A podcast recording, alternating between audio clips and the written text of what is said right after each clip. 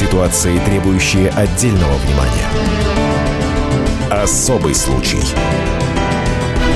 На радио «Комсомольская правда».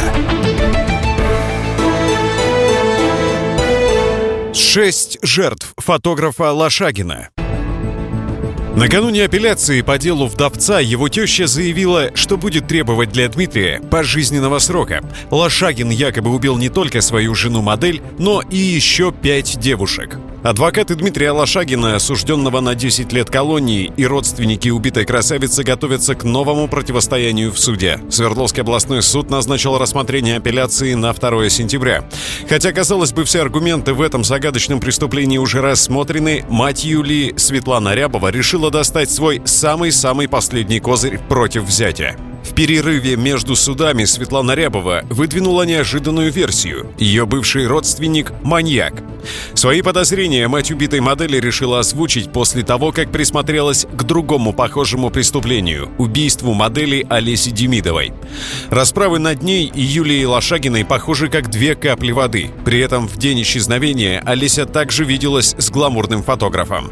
Светлана Рябова, мать Юлии Лошагиной. Какие-то маникальные наклонности у Лошагина. Это ревность беспредельная, это его беспредельные эти вспышки гнева не, не, не совершенно необъяснимые. Это человек такой очень взрыв, взрывчатый человек. Человек с деспотичными наклонностями. Чем дальше все это проходит время, и больше я рассматриваю, так скажем, Лошагина, тем больше я начинаю усомняться вообще в его, так скажем, нормальном отношении к миру. Жертва номер один. Модель Олеся.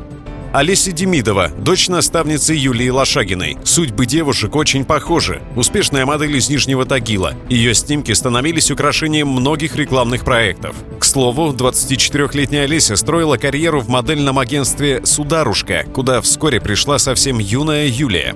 Галина Ланданер, мать Олеси. На этом мероприятии тоже Дима Лошагин был. Они совсем там друзьями просто знали друг друга. А процессе работы пригласили на мероприятие. Шел конкурс, просто в числе приглашенных. Ну, мы ходи, ездили друг к другу, мы ездили на такие мероприятия. После вечеринки Александрии Тагильчанка отправилась на мероприятие второго агентства. Модели всего лишь нужно было перейти дорогу. Но по пути, который занимает всего пять минут, красавица бесследно исчезла. Ее не сразу нашли, да, ее где-то через 4 или 5 дней.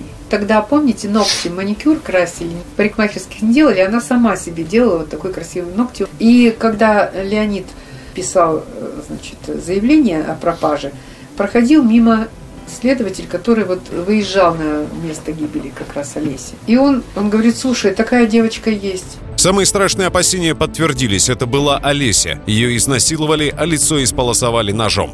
Светлана Рябова. Девочка была замужем уже, девочка была, э, имела ребенка, и, возможно, это, ну, кто мог отказать Лошагину? Лошагину никто не мог отказать, он себя считал, ну, пуп земли, что ли. И, возможно, он и э, сказал э, Демидовой в свое время Лесе, что и куда ты денешься, и ты будешь моей. Она ему ответила, что ты. Просто сейчас очень похож почерк, вот я что скажу. По словам близких погибшей модели, гламурный фотограф вообще может оказаться серийным убийцей, чуть ли не современным Джеком-потрошителем. Пока доказательств этому этому нет, но за последние 10 лет в Екатеринбурге и его окрестностях были убиты несколько красавиц и все похожим способом. Жертва номер два – танцовщица Кристина. Почерк у всех преступлений один. Симпатичная девушка выходит из дома и пропадает. Через неделю труп находят в лесу возле трассы. Тела красавиц обезображены, их почти невозможно узнать. После жуткого убийства модели Алиси Демидовой прошло 11 лет. О зверском преступлении к тому времени благополучно забыли даже силовики. Дело пылилось среди нераскрытых. И тут новый виток – 11 апреля 2009 года в Екатеринбурге пропала 21-летняя Кристина Шишминцева. Девушка бесследно исчезла по дороге на работу. Роман Мыльников, брат Кристины. Она занималась танцами с детьми. Прям, чтобы модели нет по форме, так как она выглядела, она могла этим заниматься, но ее это не сильно интересовало, вообще не интересовало. Почти весь Екатеринбург искал девушку. Многочисленные посты в социальных сетях. Волонтеры расклеивали объявления по городу. Полицейские прочесывали улицы. Но все попытки отыскать Шишминцеву ни к чему не привели. А спустя две недели изуродованное тело нашли в лесу на 12-м километре Сибирского тракта. Родственники опознали, это была Кристина. Шишминцеву задушили, рассказывает зам руководителя следственного отдела по железнодорожному району Екатеринбурга Захар Карибин. Чтобы замести следы, тело было расчленено и вывезено в лес, останки разбросаны. Вскоре по подозрению в преступлении арестовали таксиста, подвозившего девушку. Свою вину он так и не признал, но суд посчитал, что его вина доказана. Жертва номер три – риэлтор Наталья.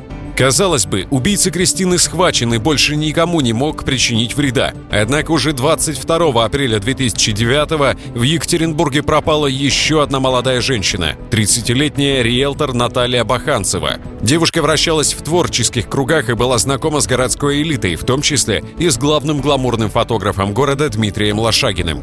Они пересекались на дизайнерских тусовках. В день исчезновения Баханцева поехала показывать квартиру арендаторам и не вернулась. Телефон оказался выключен. Труп обнаружили лишь через 14 дней в лесополосе на окраине города. Наталью задушили, лицо было обезображено. Вскоре нашелся и главный подозреваемый – муж Баханцевой. Мол, супруг приревновал ее к другому и задушил в порыве гнева. Дело закрыто. Но жители Екатеринбурга тогда не особо поверили в версию с бытовым убийством. В интернете набирала популярность теория, что в городе действует маньяк. Подчерк убийства один и тот же, писала в 2009-м блогер Инна Балтийская. Да, два изнасилования с последующей расчлененкой еще не серия, но кто сказал, что это единственные жертвы? Жертвы действительно были не первыми. Тогда никто не связывал эти убийства со смертью Алисы Демидовой. И, увы, не последними. Вскоре была обнаружена еще одна мертвая девушка. Жертва номер 4. Модель Ксения. 18-летняя модель Ксения Кобякова пропала, как и предыдущие жертвы. Вечером 6 августа она поссорилась со своим парнем и, хлопнув дверью, ушла в неизвестном направлении. Лишь на утро, забеспокоившись, бойфренд наконец позвонил Ксении. Но телефон у той уже был отключен. А дальше уже знакомая схема. Заявление в полицию о пропаже, посты в социальных сетях, полицейский розыск. Вера Невзорова, бабушка Ксении. У нее портфолио, набор фотографий по-русски выражать. Был, а вот где она снималась, я не знаю. Свадебное платье она показывала. Это я не знаю, хотела ли она пробиться в модели. Ну, девочки молоденькие, им же всем хочется наряжаться и повыгражать. Тем более на телевидении, что вот, о, покажут. Тело модели нашли грибники в лесу Серовского тракта. Девушка была задушена. В убийстве обвинили таксиста. На допросах мужчина давал путанные показания и даже не смог показать, куда именно увез труп, но дело было закрыто. Жертва номер пять. Модель Анастасия. Ксения Кобякова стала не единственной жертвой таксиста. По версии следствия, за месяц до расправы над ней шофер-маньяк задушил еще одну модель – 19-летнюю Анастасию Кирикович. Девушка приехала в Екатеринбург из Первоуральска и обосновалась в общежитии экономического вуза. Настя была моделью, занималась фотосъемками, вспоминает подруга девушки Анастасия Лебедева. У нее было свое портфолио. Фотографии там были скромные, но интересные.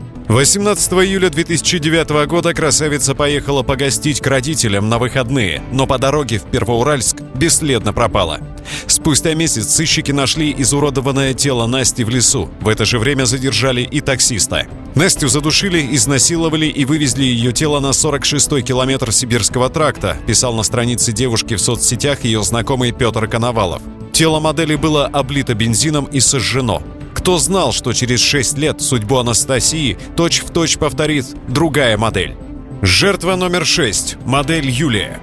Последним убийством из этой серии стала расправа над моделью Юлией Лошагиной. Она была одной из самых востребованных моделей на Урале. Ее муж Дмитрий – местная икона стиля, успешный фотограф. Но 22 августа 2013 года события стали развиваться по уже знакомому алгоритму. После вечеринки в квартире студии красавица пропала. Спустя несколько дней Юлю нашли в лесу под Екатеринбургом. Перед смертью ее изнасиловали. Убийца пытался сжечь тело. Супруг уверял силовиков, что его благоверная захотела продолжения банкета и уехала по клубам. Но следователи считают, что Лошагин убил жену прямо в их квартире, а потом вывез труп за город. Вопрос ребром. Мог ли Лошагин совершить все пять убийств? Следственный комитет пока не может дать однозначного ответа на этот вопрос. Комментарий эксперта. Евгений Черноусов, юрист, ветеран МВД. Инициатором проверки по аналогичным преступлениям являются правоохранительные органы. Это в первую очередь сотрудники уголовного розыска, которым меняется как функциональная обязанность раскрывать преступления не только вот в период времени недавно, но и преступления прошлых лет. В первую очередь должно учитываться э, срок давности привлечения к уголовной ответственности. Такие примеры есть. У меня были в практике работы Главным управлением уголовного розыска находили э, людей, которые совершают преступления, но дела эти прекращали. Отношение Лошагина, просто напомню, что он пока еще приговор не вступил законной силы, еще нельзя говорить о том, что это он совершил.